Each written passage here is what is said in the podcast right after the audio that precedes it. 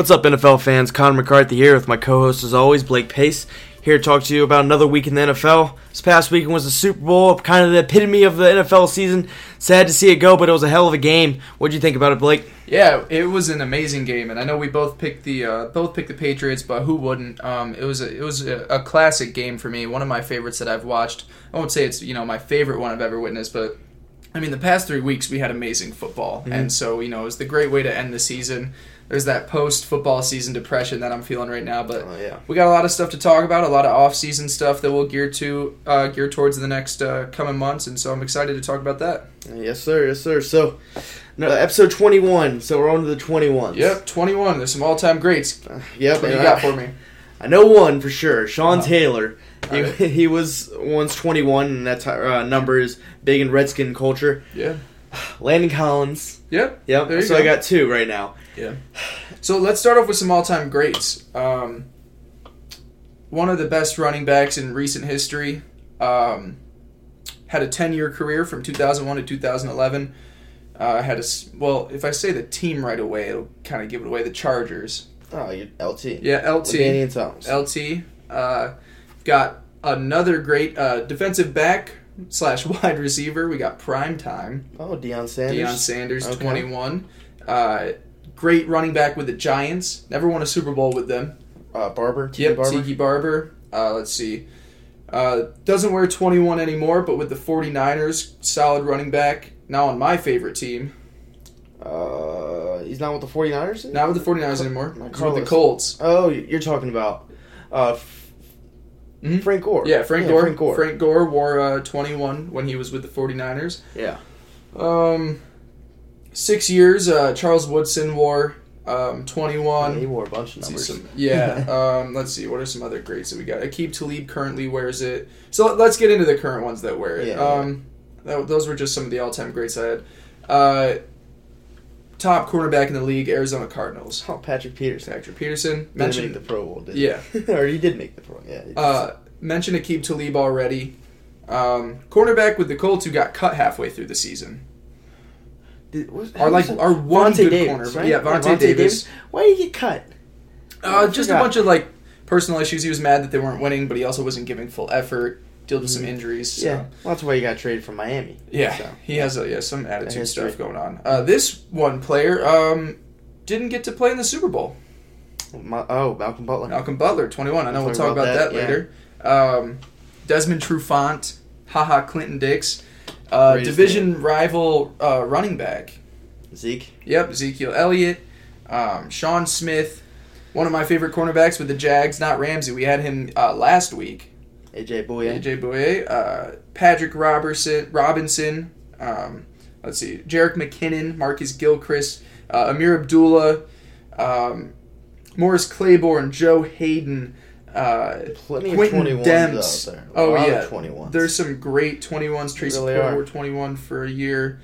Prince Amukamara wore it last year. There's a, there's a bunch of great 21s. Um, those are the those are probably the ones we'll touch on for this Oh, week. Well, that's awesome. It's really great you can start the show with that segment, with making me look uh, like a fool every time. so let's get into our subject this week. So we're going to talk about the Super Bowl a little bit and talk about our thoughts on it, and in particular Nick Foles' performance, Malcolm Butler's benching, and Doug Pederson's play calling. Uh, Blake and I have been saying for weeks the way to beat the Patriots is through Doug, or is uh, how Doug Pederson played. You got to play aggressive all the way through, going for it on fourth down in smart situations. You got to score more points than the Patriots, and that's just what the Eagles did. What do you think about the game, Blake? Yeah, it was amazing. You know, and it's so interesting. It seems like everyone gets to the playoffs, and then you only see one team ever, you know, do trick plays, and that's the Yeah. Patriots usually. They always have their trick play. You saw them try the one with um with Brady. They had the double uh, reverse pass last week against or the week before in Jacksonville, and everyone never seems to really try on their own trick plays against New England because for some reason everyone is so far behind in coaching and mentality, unlike Bill Belichick. But when you saw Doug Pederson go in, he threw in some trick plays and he was just aggressive. And and the biggest thing to me was he was also conservative when he needed to be. You took nine minutes off the clock in the fourth quarter. You know, they were going back and forth, back and forth the entire game. The Eagles' last drive, where they put up that last touchdown, he took nine minutes off the clock, and that was crucial to um, give Tom Brady less time on the field. So he was aggressive the entire game, conservative when he needed to be, and it was yeah, exactly what we had been saying the entire time. You can't let up against New England because they'll always find a way to get back. Mm, I mean, that was one of the most well coached offensive games that I've ever seen. I mean, Mm-hmm. uh, the Eagles' defense, uh, give them credit. I mean, they've been great all season until they faced the Patriots, which is something that torched. tends to happen for elite defenses. Yeah. They go up against Brady, and in crunch crunch time, they're going to put up points. Mm-hmm. But I mean, uh, like you said, Pederson taking up that much time off the clock and keeping his defense fresh off the field. I mean, they are immediately able to go in there to a couple of the biggest plays. Brandon Graham had the sack. Yeah. You know, strip sack of Tom Brady in such a big critical situation, and then they scored a touchdown on the next drive. Mm-hmm. I mean, uh, like it's, Nick Foles was unstoppable in this game. I mean, he was throwing darts. Yeah. He was Oh, throwing it- darts. It was amazing. the first touchdown pass to Alshon Jeffery really set the tone in my Oh, mind because was that was a perfect back shoulder throw to the back of the end zone. Only gave Alshon a chance at the ball. Mm-hmm. His only pick of the game was a uh, uh, fluke. Fluke. It was a Oh, fluke. yeah. It was a good jump ball to Alshon. Alshon almost made a great play on it, and then he tipped it on the way back down. Exactly. So uh, he played one of the best games I've seen for in a. a Super Bowl performance of any quarterback, I think, Yeah. and it came from a backup quarterback from Philly. It's crazy. Exactly, and and um, like you said, you know, he had probably his best game of his career the week before against Yeah. Minnesota, and then outdid himself again this year. And so, I mean, one of the one of the things we were going to talk about is Nick Foles. So, so what do you think his future is next? Yeah, no, we were talking about it. You know, we were talking about hypotheticals Yeah. last week, and we're like, what if Nick Foles goes out there and wins Super Bowl MVP Right? and has a great game? Well, he just did that. and Exactly. we were really not. I think we were just joking around, kind of th- thinking that in our minds and everything. Mhm. But yeah, I mean, you can't ignore the numbers that he just put up in the the championship game and the Super Bowl, the two biggest stages, where a lot of quarterbacks, like uh, we've seen in the past, don't always perform as well in the playoffs. Mhm. Well, Nick Foles just put up two of the greatest performances of all time, possibly in uh, Super Bowl run. So that's got to be taken into account. And I, I just don't see how you go from Super Bowl MVP and having that type of run to going back on the bench very peacefully. Even though Nick Foles has handled everything great, Oh, he's yeah. been very humble about things, and I give him a lot of credit. But his future, I mean, if he really wants to get another team, I'm sure he's going to get some interest now. Exactly, and and credit to Howie Roseman. He he's done an amazing job building this team. The GM for the Eagles. He he's you know done a great job, and I think he'll really handle this full situation well too. Because you don't have to trade him right away. I mean, there's going to be demand for him. I think he deserves to be a starting quarterback in the league somewhere. I don't think you know he'd be you know you know a top 12 quarterback in the league if you gave him the chance but you know with a right fit with a great offensive mind like he just had um, in Philly he could really thrive and and so I think there are going to be a few teams that call about Foles this offseason. Um, I, you know, just off the top of the he- my head, you know, the Eagles or not the Eagles, the um, the Arizona Cardinals seem like a situation where maybe you know if they want to draft a guy and put Foles in for two seasons to kind of have someone to um, you know, kind of bridge over their new wave of quarterback. Um, you don't know what the Broncos are going to do yet. The Jets. There, are, there are a lot of team. There are a few teams in free agency that will um, probably try and make a move for him. But the most interesting thing that I think they should do is they should wait, you know, early into next season. You know, who's that franchise quarterback that's going to get hurt in week two or week three?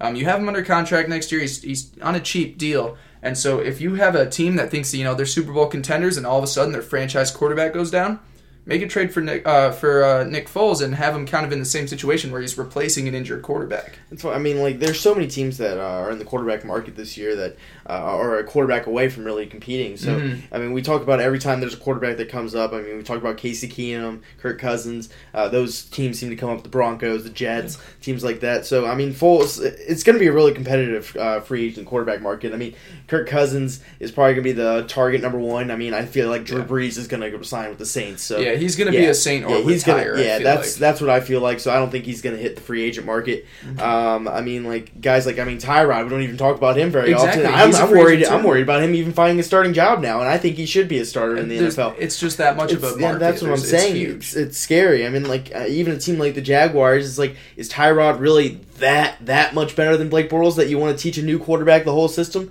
I mean, I'm not saying Tyrod isn't good. You know, but my only other thing was is that Doug Marrone in Jacksonville was the head coach in Buffalo with Tyrod. So you know, there's Yeah. that connection there. So maybe you know, maybe that's a move that he wants to make. But he's it's not going to be an expensive. He's not going to Yeah, have a bunch of teams gonna be an clamoring for him. But he's still saying. a guy that that's a starting quarterback Yeah. and could be a starting quarterback. any other year, he could be the top quarterback on the market. Exactly. Honestly, so Exactly. it's crazy to think about. And then l- l- getting back to the Super Bowl, uh, Malcolm Butler being benched.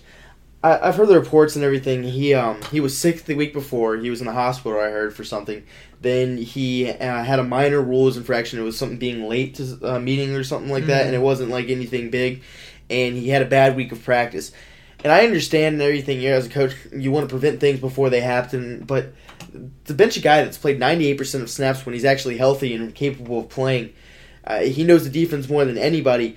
And then put Eric Rowe out there. I mean, even Doug Pederson said after the game, as soon as he saw Eric Rowe out there, he knew Al- he had he had played he had played for Philadelphia, Yeah. so he knew that Alshon was a mismatch. He immediately knew that, so they targeted it, and it really burned him in the beginning. I mean, Eric Rowe made a few plays, but I I don't know if Malcolm Butler could have done just as much or more. But if you think about it, that's just immediately taking away that player. I mean, at least throw him out there, even if he isn't 100%. And you know it, the other coach probably doesn't know that. He doesn't know that's going to happen, so that's not an immediate glaring weakness. If he starts getting burnt by Alshon, okay, then throw in Eric Rowe. You understand what's happening. Mm-hmm. But to be able to, to do that immediately and show that weakness in your defense, I just think it was killer. Yeah, uh, you know, Bill Belichick. As much praise as I give him, he's he's de- in- my mind the greatest coach of all time, the greatest to ever do it. He had a bad week. You know, he he kind of slipped up a little. There were a few things that when, when reports came out, I was like, oh, that's not the way Bill Belichick works. The Patriots, um, just a couple days before the Super Bowl, got a day off.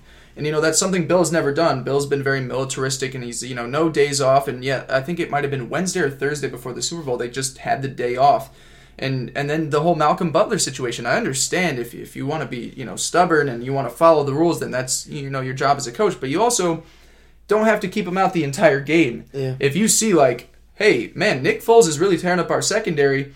We aren't playing our best cornerback. Throw him out there, even if he's not healthy. I think he still would have done a better job than Eric Rowe by far. You know, there were so many situations with Rowe where you're now putting guys man on man with McCourty, and you know, there's other situations that Patrick that Chung had to come up. yeah, It's- it's just there's they put too much pressure on the safeties, Stephon Gilmore. Where if you have Malcolm Butler in there, I know I've gone on record and said, you know, Malcolm Butler didn't have as great of a season this year as he did, you know, last season or the year before. But he's still your best cornerback, in my opinion. You know, Stephon Gilmore had a great week against Jacksonville, but he's, you know, Malcolm Butler was your best cornerback, and you took him off the field, and you know, Bill Belichick just kind of looked like he was slipping up to me. Yeah, there was multiple times throughout the game too that are just very uncharacteristic of the Patriots. Uh, namely, that sticks out in my mind that I can never see their uh, their attempted a trick play when Brady had the last fifty seconds left, Yeah. and they tried to flip it to Rex Burkhead, who I mean he's a decent runner, but uh, not a speed guy. And you're trying to end around reverse on that. Yeah. I'd give it to the fastest guy if you're going to do that. First off, and second off, I probably wouldn't even try it because at this point you want to give Brady as big a chance. You want as much time as possible. Definitely. I would have tried taking a knee. I would have tried to get it out of the back of the end zone or something, or just try to get down. Get down as quickly as possible. There's not a, a wide opening, so I really just didn't understand that. Why you wouldn't try to give Brady as much time? There was other times during the game, of course, but I mean, uh, the one thing I will say though, that Brady trick play I was going to mention earlier, that would have worked. That really would have worked if he oh. had caught it and everything. and Yeah, I, he, that had, would had have. a wide open Yeah, field. he he would have gotten an extra 20 think- yards off that play. You think he would have gotten the end zone? No, oh God, have you seen him run? I know, I he's know, but it was un- funny. He, he would have gotten, you know, he had, he, had wide open for about 15 yards. I mean, I Yeah. know there was the safety coming over, but, but man, even that play, you know, it's unfortunate to see. You know, the Patriots are usually, you know, so spot, spot on. It's so spot on that you would expect that you expect that to work. You wouldn't even expect you expect Brady to make a great catch or something. That's what I expect. Exactly, It's for him to do anything like that. It's kind of weird to see, and he's human too. He can't do everything. Exactly. but um, uh, speaking of Brady, I mean, he had that uh, botched trick play, and he had a kind of a little bit of a rough first half. He ended up with 505 yards, three touchdowns, and a QB rating of 115.4 with no interceptions. I mean, he played great, and the Philadelphia defense is no slack. That's a really good defense that he did that against. So, I mean, I, don't know. I, just uh, he's playing so well at this age. I just I want to know when it's the cliff is gonna happen. I really do yeah, because when's it gonna be the last year? When's it gonna be? it's tough, and it, you know, everyone wanted to say, you know, even last season, like, oh, he's getting towards the end. Everyone wanted to say at the beginning of this year, oh, always coming to an end, and and it's the same thing every time. You know, him and the Patriots don't look good weeks one and two. You know, maybe week three they still don't look good. Then they're on fire from week four to week twelve. And then, you know, oh, week 12 to week 16, Brady looks a little rough. Well, yeah, it's coming towards the end of a really long regular season. But then, you know, they get the week off before, um, they get wild card weekend off just about every year. And, and they're back grooving. And he played one of his best games. Um, and it, it, it really just is, everyone wanted to say, you know, Brady's such a bad character. I heard this after the game because Brady walked off the field after the Super Bowl, didn't really congratulate anyone. He's he went behind in the locker room. You know, congratulated Chris Long after the game. Spoke with some of his his New England guys. You know, people just like people try to hate on Tom Brady way too much, and and I do too. I you know I'm not I I hate to see the Patriots so successful, but the man is the greatest quarterback of all time, or uh, not the most talented. I, I always forget to say there's a difference between most talented and greatest. He's the greatest quarterback of all time. Um, and he had an amazing game. You know, he I don't really think he has a sign of slowing down next year, possibly even the year after. But you know, it, it, it all comes down to when he thinks it's time to hang it up. Uh, I mean, I want to say like he threw for 505 yards in the Super Bowl. Last Super Bowl he threw for 466 yards. Yeah, that's almost a thousand yards in the past two Super Bowl runs when he's age 39 and age 40. Yeah, uh, just how long is this thing gonna go? I mean, and like you said, I mean, people like to go over, go after people at the top of the game. I mean, mm-hmm. LeBron mm-hmm. gets it, Brady's going to exactly. get it. Everybody that's at the top, everybody underneath them is going to look for faults and everything like that. And Brady has faults. Don't get me wrong, but I don't think he has any more faults than anybody else in the league. He's a competitor. He's a very fierce competitor. I mean, you look at Cam Newton a couple years ago, how he handled everything. I think Brady handled it a little bit, a little bit better than what Cam oh, Newton yeah, handled a definitely. couple years ago. Definitely. I mean, everybody's just going to be even more critical. And the one thing I will say is like you said, Brady had a great game overall. He did have a really good game. And for once, we're looking at it where Belichick lost to Pederson and Brady didn't really lose to the other team. I mean, exactly. it was Bell. It was one of those really rare instances where the Patriots were outcoached.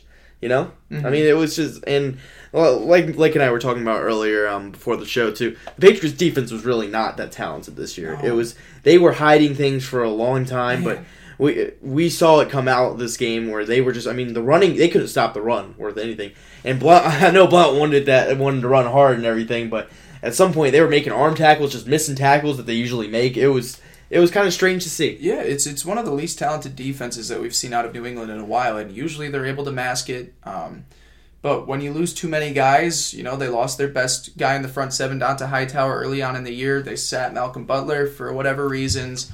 But you know, some things when you face a physical team like Philadelphia, like I said, you know, this game was going to be won in the trenches. You know, Philly's offensive line is the best in football, or top two with the Saints, I'd say. But I mean, they just owned the line of scrimmage, and it, it they just had no chance to stop them. Um, so you know, looking into this offseason, the Patriots have a lot of holes that I think that they can fill on the defense, especially. But you know, offensive line they need an upgrade. Um, you know, the running backs aren't all under contract. I want to say James White's the only one under contract going into this offseason, so you got to figure out what to do there. Hopefully, you get the health back on your receiving core. Hopefully, Gronk chooses not to retire. That's another big storyline that you know we'll look at in this offseason. What's he going to do? But you need to upgrade the defense. You're going to lose Malcolm Butler. Yeah, he's said to be a free agent. He does not want to play for yeah, Bill Belichick. There's too much tension there. I wouldn't want to. And so you, you got to find another, you know, cornerback one, cornerback two um, they only had three active cornerbacks after Butler. Yeah, uh, with the, with him sitting, they only had three. They were literally putting safeties up there if they had four receiver sets. Yeah. which is I, I just for the Patriots to do that, it's just really mind boggling to me. Mm-hmm. I I just don't understand yeah. it. But I think we talked enough about the Super Bowl for now. Yeah. But we're gonna and we're gonna go into a little bit of off season. Uh, so there's a lot of rumors circling Bill Belichick right now for the Patriots that he might retire. So how how does that change the Patriots organization as a whole, and where do they go forward from here? You know, honestly, if Bill Belichick isn't at the helm of the Patriots, I think it all falls apart, honestly. Um, and I don't. Earlier this week, I said, hey, maybe. Um, I said it on the Gold to Go podcast where uh, Kevin and Matt had me um, come in as a guest host. I said, you know, this might be coming this off season, and I don't think it's coming this off season now. Um, but would I be surprised if he hung it up after next year? Not at all. And um, and like I said, it's those little things, those little slip ups. You know, he's he's what sixty five years old now he's getting to that point of his time where you know the, his biggest mentor bill parcells retired at the age of 65 he's kind of hitting that age where it's time for him to give it up. And he's had an amazing career. For the Patriots, I'd be scared. I mean, you you Yeah. don't have Garoppolo, you don't have Brissett, you have an old roster that has holes just about everywhere. You have a 40 year old quarterback um, who you know is is the greatest of all time, but also really benefits from playing with Belichick. Um, and also, you know, we'll talk about him later on, but Josh McDaniels seems to now be the successor for Belichick.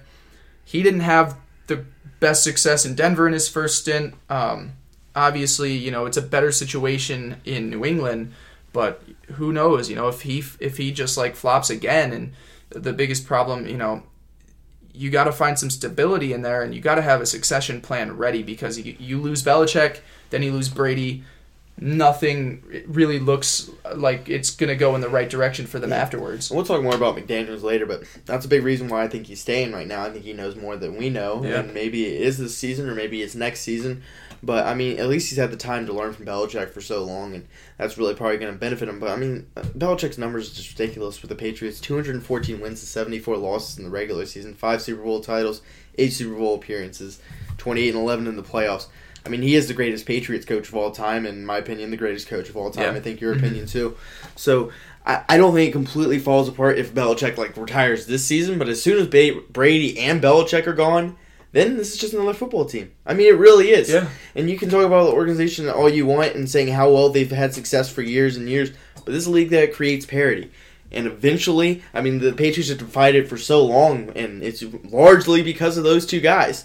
And I just I don't see him being the dominant force anymore. As soon as those two are gone, I mean, if, Be- Be- if Belichick surprises and goes for another five years, and I think the Patriots will be fine. Yeah. Mm-hmm. But without him, I just I see him slipping back. and you had the succession plan in place. You had McDaniels and Garoppolo. That would have been just Yeah. a fine pairing if you if you had it, but you don't. You you still have McDaniels, but you lost Garoppolo. You lost Brissett. If you know maybe if they draft a guy in you know maybe the second round or maybe the end of the first round this year, then then you know go ahead and do that. But I would be extremely nervous to do so because I've you know I'm not a big fan of this quarterbacks draft class, especially once you get outside of the top four guys in the draft. Um, Rosen, Darnold, Allen, and uh, Baker. Um, once you get out of those four, it gets a little shaky for me. But you know, um, Belichick has had success grooming quarterbacks, but also if he's not going to be there to groom them, what success is that going to have for his for whatever they for whoever they choose?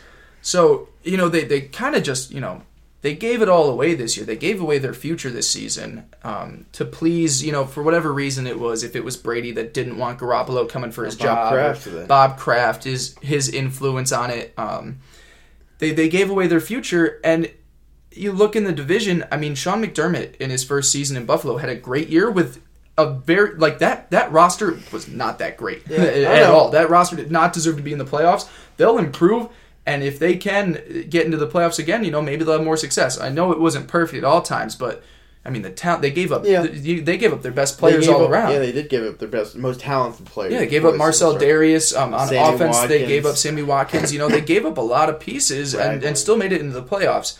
Um, then you look at the Jets. I love their defense. I think you know their their secondary. They have one of the best young safety duos in the league. I like Darron Lee at linebacker. Their D line is still solid. If they get a quarterback, um, maybe sit under Josh McCown for another year. Talented receivers in uh, Quincy Enunwa, Robbie Anderson. They have things going too in the right direction. So you know that division is going to get really tough when you lose um, Brady and Belichick. Does it completely fall apart when Belichick is gone? Probably not. But if you lose Brady and Belichick, you know maybe a year apart from each other or at the same time, it's not going to be pretty in New England. Definitely, and I had this written down as the Jets, Bills, and Dolphins. And that's who's most excited about this news. Exactly. Finally, the the tyranny of the Patriots to be over. They don't have to count for two losses pretty much every. Exactly. year. Which who knows? Maybe the another powerhouse will come out of that. The Bills dynasty starts rising. That'd be very Yeah. So, well, like we said earlier, we're going to talk about Josh McDaniels. So, McDaniels staying in New England took away the head coach of the Colts, which is Blake's favorite team. Yeah. Kind of ripped his heart out. How do you feel about that? Yeah, yesterday was like the worst sports day that I can remember in like my life because um, for those of you who listen to uh, Pure Sport Network's NBA podcast, Courtside Take with me and Kevin Haswell, I am the biggest Knicks fan, and then so in just the matter of you know I want to say two hours, I lost my head coach and I lost Kristaps Porzingis to a torn ACL in the same night, and it was just you know like my sports world was just falling apart. Um, I'll talk about Kristaps on courtside take next week, but you know the Josh McDaniel decision was just so shocking. I mean, to hear of everything that the Colts had set in place, McDaniels had his bags packed, that he had a flight later that night. In Indianapolis, they had his office set up with, you know, everything, his new gear set up. They hired the defensive staff. So the Colts have a defensive coordinator. Whoever's the next head coach, the defensive coordinator is already hired because they signed a contract. Two defensive assistants also signed contracts. So the defensive staff was there knowing that McDaniels was coming in as head coach. Um, I don't know what I just did. There. That was interesting. I just fell out of my chair, basically. Um, that's how mad I am. Uh, for the Patriots, this is just Rob Kraft trying to stick it to, to Indianapolis again. Um, you know, the whole deflate gate started with Indy and D'Qwell Jackson. And this is Robert Kraft just, it, it, really is. It's just like the biggest FU to Indy. Like, oh, you think you're about to get your new head coach of the future, pair him with one of the best young quarterbacks in the league? Nah, come back here. I'll give you some money. I'll get you a better locker room. Um, Bill Belichick has agreed that he's going to do a better job mentoring you this season. You're going to be the next head coach of New England. And Josh changed his mind last second. And I, you know, from a fan's perspective, pissed. You know, I'm I'm furious with the decision. Everyone that had, had been saying that this is the next pairing of you know Shanahan and Garoppolo, it's the next pairing of Wentz and um, Pederson. It was going to be that successful on the offensive side of the ball, and now we miss out on that. And now you've, you know there's it sets the Colts behind because all the other coaching candidates are um, have already been hired and they got interviews set up this week. Um, from the analyst perspective of it, I understand what McDaniels did. If he thinks that he's got a better situation in New England, um, better ownership, a, a better team in place, fine you know, it's it's just really unfortunate. And I, I listened to Chris Ballard's press conference today. I would have thought, you know, the Colts are just going to fall apart with this. Chris Ballard gave one of the best press conferences that I've ever seen. He reacted, he handled this situation perfect. He was aggressive. He he he made sure to the Colts organization that he's not going to let this deteriorate his legacy that he's building in Indy. Um, they've got interviews set up uh, later this week. Um, two interviews, one on Thursday, one on Friday. The guy I like the most is the Eagles' um, offensive coordinator they are bringing in um, on Friday to interview. That is Frank Reich. Um, the way I see it is this is just another smart offensive mind. Got to work with Pederson um, for two seasons, and um, really has that kind of co- uh, that college playbook, the RPOs that he'll bring to Indianapolis, and I think that'll be great for their offense. It's kind of you know just a bright offensive mind that we would have gone with McDaniels. I, I expect him to become the next head coach in Indy. Um, they're interviewing an assistant head coach from New Orleans um, tomorrow. Um, Campbell, Dan Campbell, I want to say. Um, I I don't really think that that's the direction they should go in. Um, but you know the Colts will survive. They have, in my mind, one of the brightest young GMs in football. He's widely respected. Um, Josh McDaniels maybe hurts his chance at getting another job outside of the Patriots, but maybe you know he just sees that opportunity and says he can't pass up the head coach as the Patriots. But it was just really upsetting to see. I think it was poorly managed by McDaniels um, and the and the Patriots. You know, I felt bad for them after the Super Bowl, but now I'm ready to hate them again. Yeah. You know, this they made it easy for me to hate the Patriots again, and uh, I'm looking forward to this rivalry that this yeah. will create. Yeah, I mean yeah, McDaniels would have been perfect with Andrew Luck, and that's what I was uh, really the biggest thing. I mean, he went go from Tom Brady to having uh, Luck. I mean, Luck is he's going to be one of the best quarterbacks in the NFL. I think eventually. I mean, we've been saying it for years, and he's had flashes of being uh, oh, completely elite. He took a terrible yeah, team to the AFC Championship. Like, yeah, that's well, that your division sucked, but uh, Dude, but he got to the AFC Championship. I, under, I understand. Yeah, I'm not to trying championship to, game. He well, I thought games. I already thought by now that Luck would at least be in a Super Bowl by now. That's what my mindset was when I mean when he first came in the league and took it by storm. I mean, he's played great. Uh, most of the time, he's been able to be healthy. I mean, that offensive line has been such a problem. The defense has yeah. been a problem.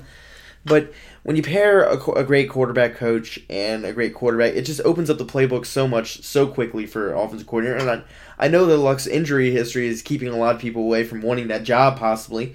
But you, you got to go into a positively. Uh, you have luck. You can run pretty much any play in that Yeah. any quarterback can make in this league. He's so skilled. So he's so skilled. That's what I'm saying. But it's been years of bad drafts, I think, and just not being able to protect him. And that's got to be the number one priority for y'all. Yeah. And Mhm. getting a coach that's right for him is also now. I mean, it's. I, I'm more interested to see what y'all are going to do next season now. Yeah, and, and that's the thing is that Chris Ballard came in this past season and replaced what I think is the worst GM in NFL history. Ryan Grigson, year after year, disappointed in the draft, signed old free agents to, to large contracts. We got him out. This year was the first season with Chris Ballard, and I think we nailed it in this draft. Honestly, we took Malik um, Malik Hooker in the first round, tore his ACL halfway through the season, but was one of the He was good best young safeties time, in the league. Um, we got Marlon Mack, who's you know change of pace running back, can maybe move into that feature role um, once Frank Gore either you know decides to leave Indy or retire. Um, I think he's a great guy there. Um, they brought in some great linebackers. Jabaal Sheard was amazing for the Colts this year, one of their best defensive players.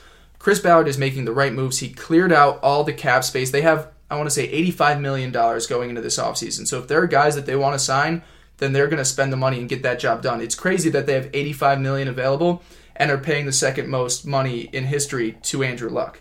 Yeah. They have so much money. They, if they want to just spend it all on the offensive line and draft on the defense, I think that's the best way to go because offensive linemen don't really come in and make solid impacts right away. There will be offensive linemen available in free agency, kind of like what um, who did it this past offseason? Detroit brought in two big free agent offensive linemen and really bolstered their unit. I think the Colts are in position to do that. Draft on the defense. Andrew Luck's health, everyone was concerned about, and that was you know one of the big questions. Like, you know, it, do we want to go into this situation. a little while ago. then. Exactly, and and so he was out in. Uh, he traveled to Europe, got a few opinions from some great doctors out there. He doesn't need surgery on his shoulder again this offseason. He's just got to rest it a little. He's going to be fine. I fully expect him to play next season. Um, whoever we bring into Indy, I'm excited for. I, I hope it's Reich from the Eagles. That'll be a great playbook. The defensive staff is already there. They've got a linebacker coach from uh, Dallas who'll be our defensive coordinator.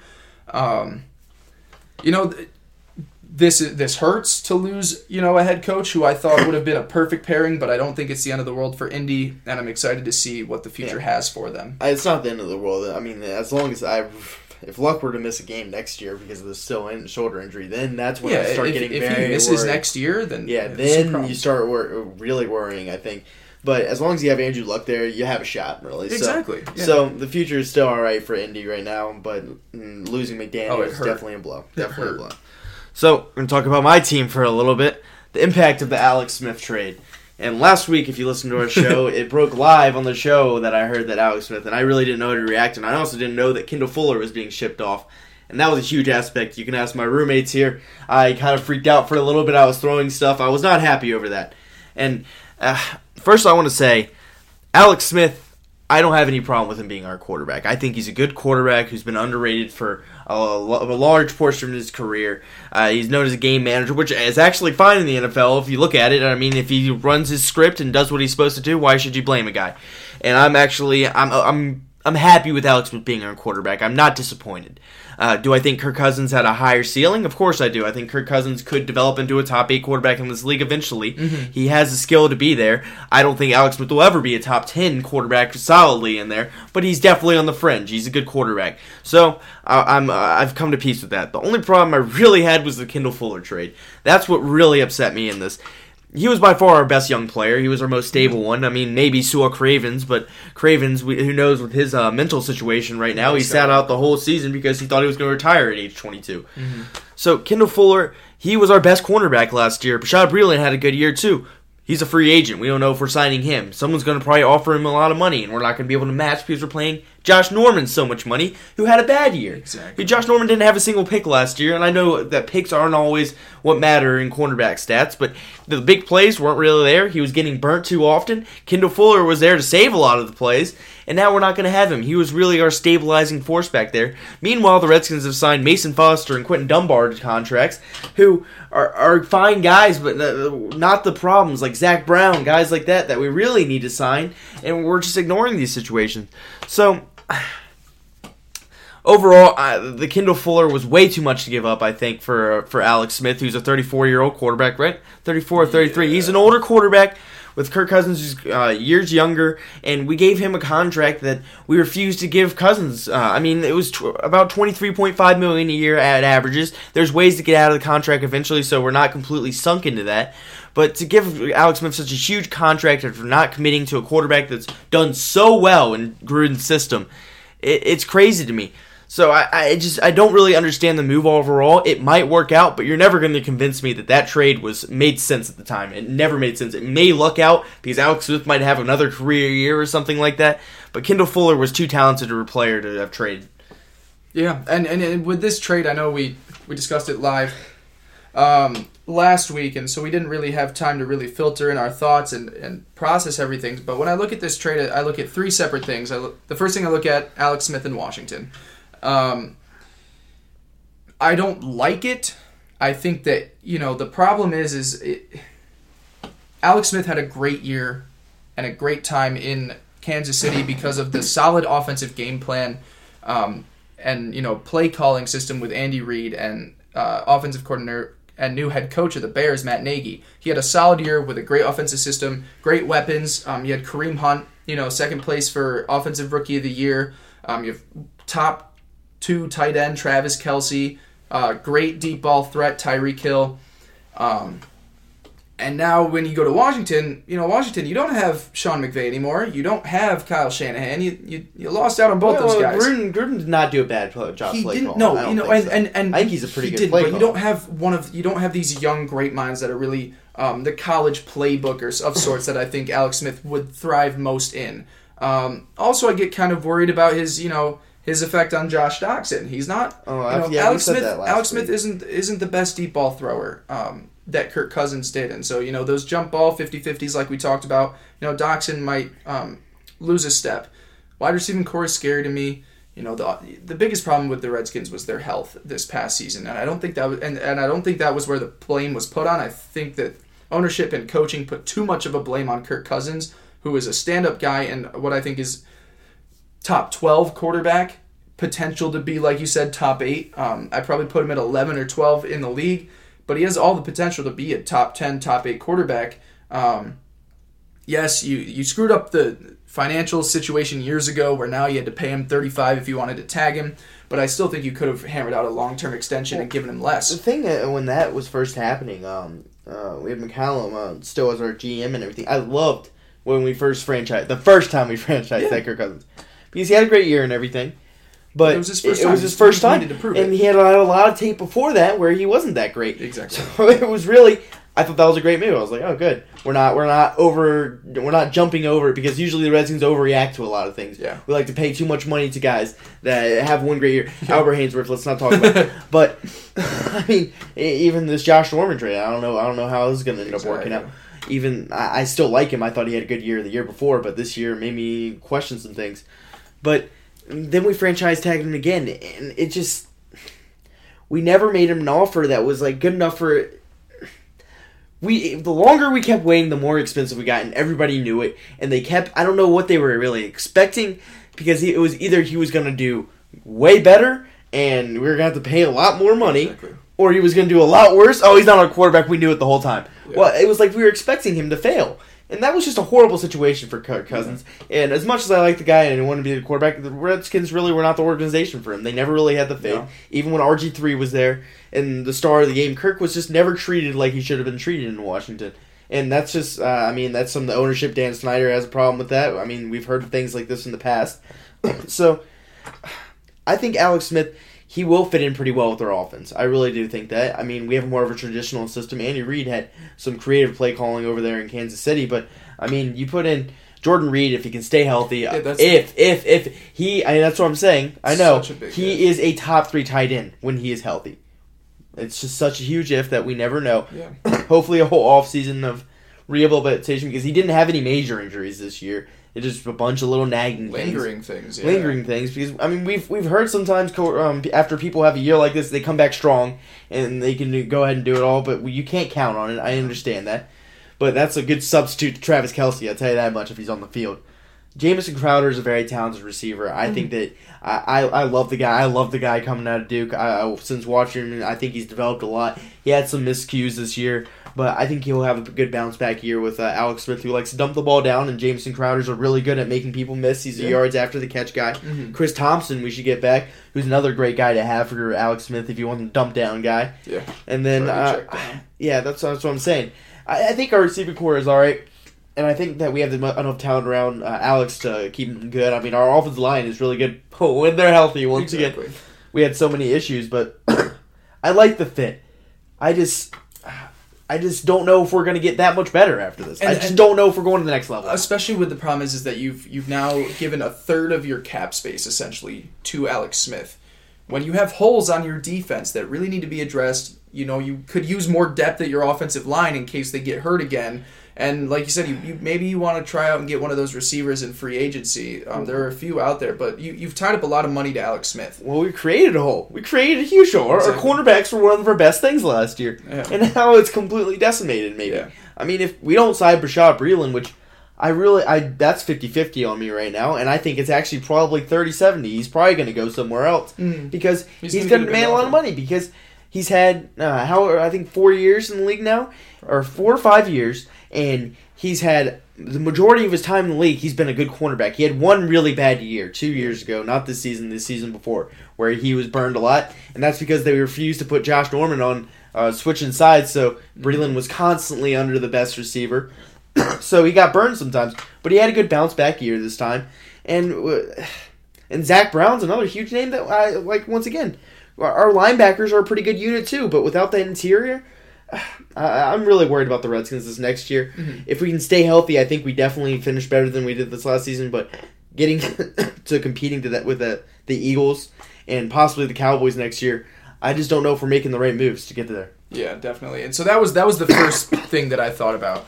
And this where I look to next is is where does Kirk Cousins go? Yeah, Um, and there, there are a few teams that have, he's going to de- demand a lot of money. The places that can throw him the most money: uh, the Jets, the Broncos, the Browns, the um, Cardinals, people that we name all the time. Exactly. You know? the Jags don't have that much cap space to offer, but they can make moves to where they free up some money. Um, where would you say his most likely destination is? I think Denver is his most likely destination right Mhm. now. I mean, they've been uh, at least all the players have shown so much interest in Kirk. It's really a place that he probably will feel liked immediately. yeah. probably a place he can gel. Uh, he's got some good receivers there: Demaryius Thomas, Emmanuel Sanders.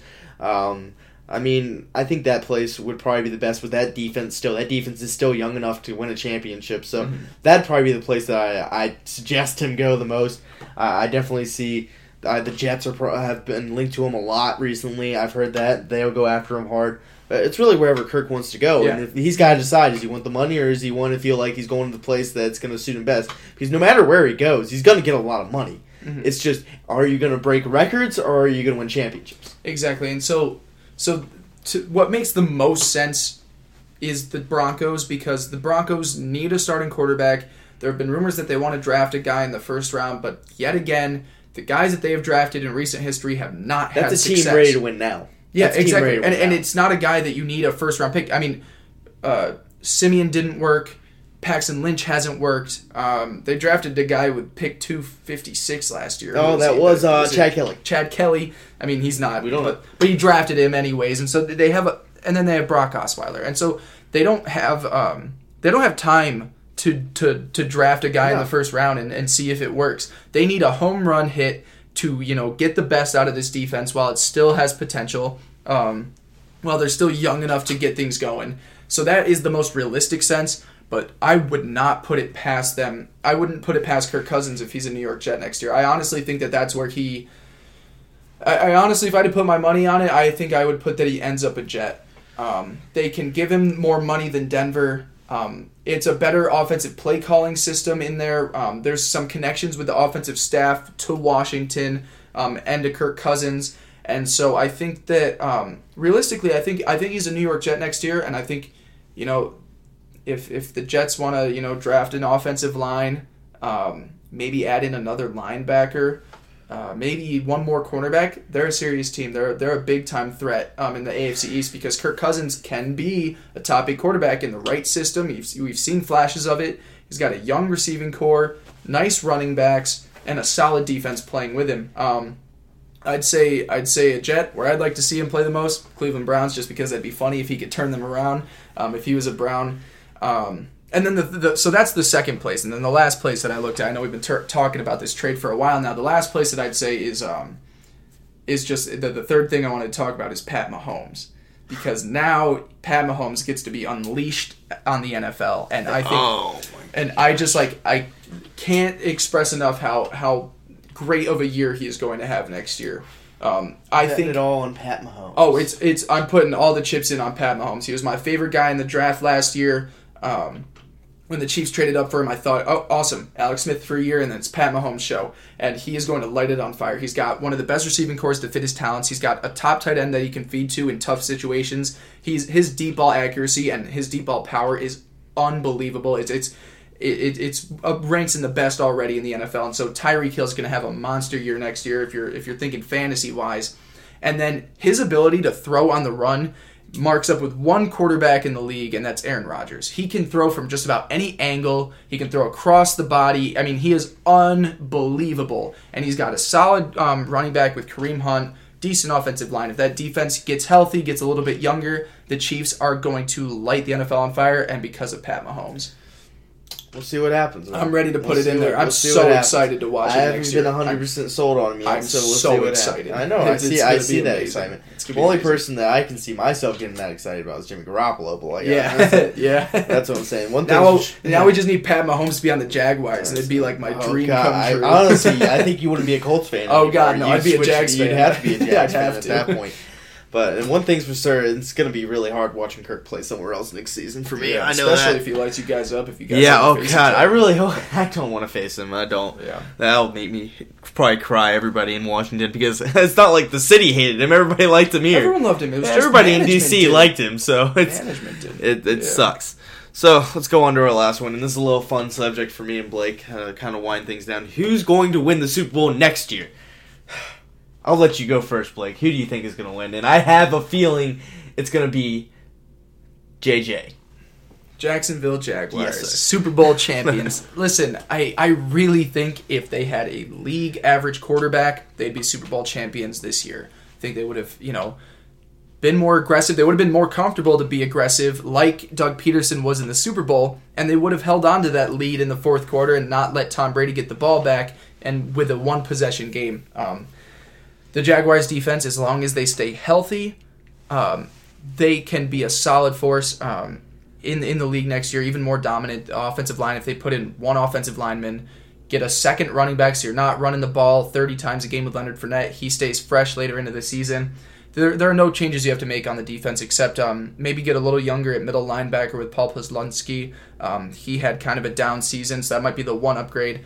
Um, maybe a little younger at safety if you want to, you know, try and trade Barry Church and draft a guy in the first round um, at free safety.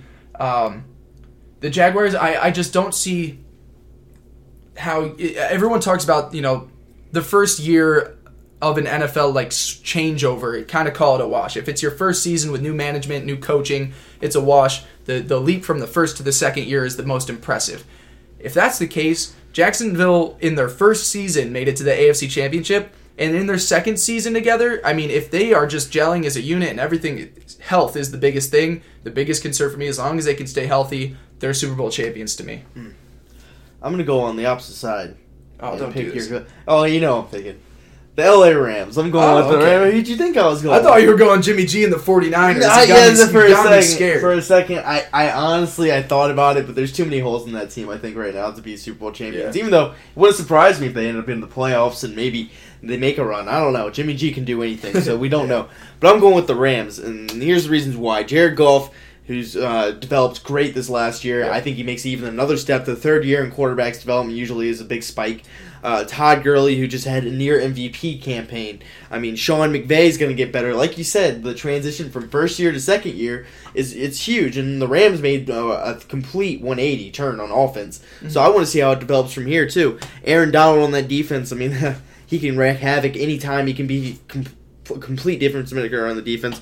The receiving core is great. I think this team is just a great all around team with one of the best young coaches in the NFL. I really liked him this year, and I really want to see him how they develop next year. Honestly, Yeah. I think the Rams and the the Jaguars might be uh, making their own the Super Bowl, dynasties for we'll a be while. fighting for We weeks will be about that. fighting There for are there are two man crush teams. That's what I'm saying. I'm fighting between. I'm a huge Redskin fan, but maybe I should get uh, either a, a Jimmy Garoppolo jersey is probably number one on my list, Yeah. but Todd Gurley might be my second on the Oh, list. I need too. a Jalen Ramsey jersey. A Jalen love a Ra- Jalen Ramsey. Jalen. Ramsey? He's amazing. Yeah, I can see that. Um, Not a Blake Bortles. No, not No, a okay, Blake I'm just Bortles. making sure. Yeah. Um, my only thing about the Rams is that I think that the NFC team that'll be in the Super Bowl next year is the one that's in there right now. Um, the Philadelphia Eagles. I just I really can't see them slowing down at all. They have an amazing team under contract. Um, I know you're lo- you might lose Blount and Ajayi, but Corey Clement has you know all the potential to be a feature back in my opinion.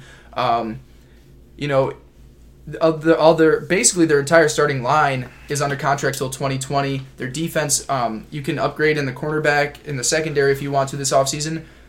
But they won the Super Bowl without their MVP quarterback. If you get back your MVP quarterback, How much better is he going to play than Nick Foles just played? he, all season he'll be that much better. I I, think I understand. So, That's so one of the things that I was thinking about is if the one difference in the in the Super Bowl that I would have said if you didn't have Nick Foles and you had Carson Wentz, the interception, the ball was underthrown to Alshon Jeffery. You got Carson Wentz in there. Maybe he goes four touchdowns, Or- zero interceptions. Or maybe he chokes under the pressure because he only played at North Dakota State, and you know, and that's just not. Listen, the- he got his I'm national championships there. I'm just messing. Um, North Dakota State fans are crazy. Yeah, so so that's my thing is that you know the Eagles now don't only have you know their MVP quarterback back, but they have Super Bowl experience back. They have that championship pedigree. I wouldn't be surprised at all, honestly, if next year we had a rematch of Eagles Patriots. I mean, the Patriots scare me. They need to, you know, overhaul that defense and their offensive line if they want to get back there. I really think Jacksonville's coming for them. But in the NFC, it wouldn't surprise me at all if the Eagles are back there. But like you said, the, the the Rams have all the potential to be that next team there. Atlanta, if they can figure out their things, they had a great season. If Minnesota somehow replaces um replaces uh, Pat Shurmur and figures out the quarterback situation and adds some depth on the defense, they can be back. The AFC is not competitive at all. I mean, it, to me, it, it's the NFC is just so dominant right now. It's kind of like the Western Conference of the NBA. You know, you've got um, just all the teams. You got Minnesota, Philadelphia, Atlanta, Carolina, New Orleans, Los Angeles, 49ers, they get it together, the Cowboys. Um, even if you want to go down to the Seahawks, who I think are on the decline. And then you've got Aaron Rodgers and the Green Bay Packers. We didn't mention him. Detroit Lions with new head coach Matt Patricia. The NFC has, you know, just up and down competitive teams that deserve to be in the playoffs. And the AFC, I see it as you got the Patriots, the Jaguars, the Steelers. That's all that really scares Yeah, me. The yeah. Chiefs, maybe the the Broncos if they get Kirk Cousins. Um, so I think the path for the Jaguars is a lot easier than the Rams per se. But I wouldn't be surprised if you know that was the Super Bowl matchup next year. That'd be a great one. Plot twist.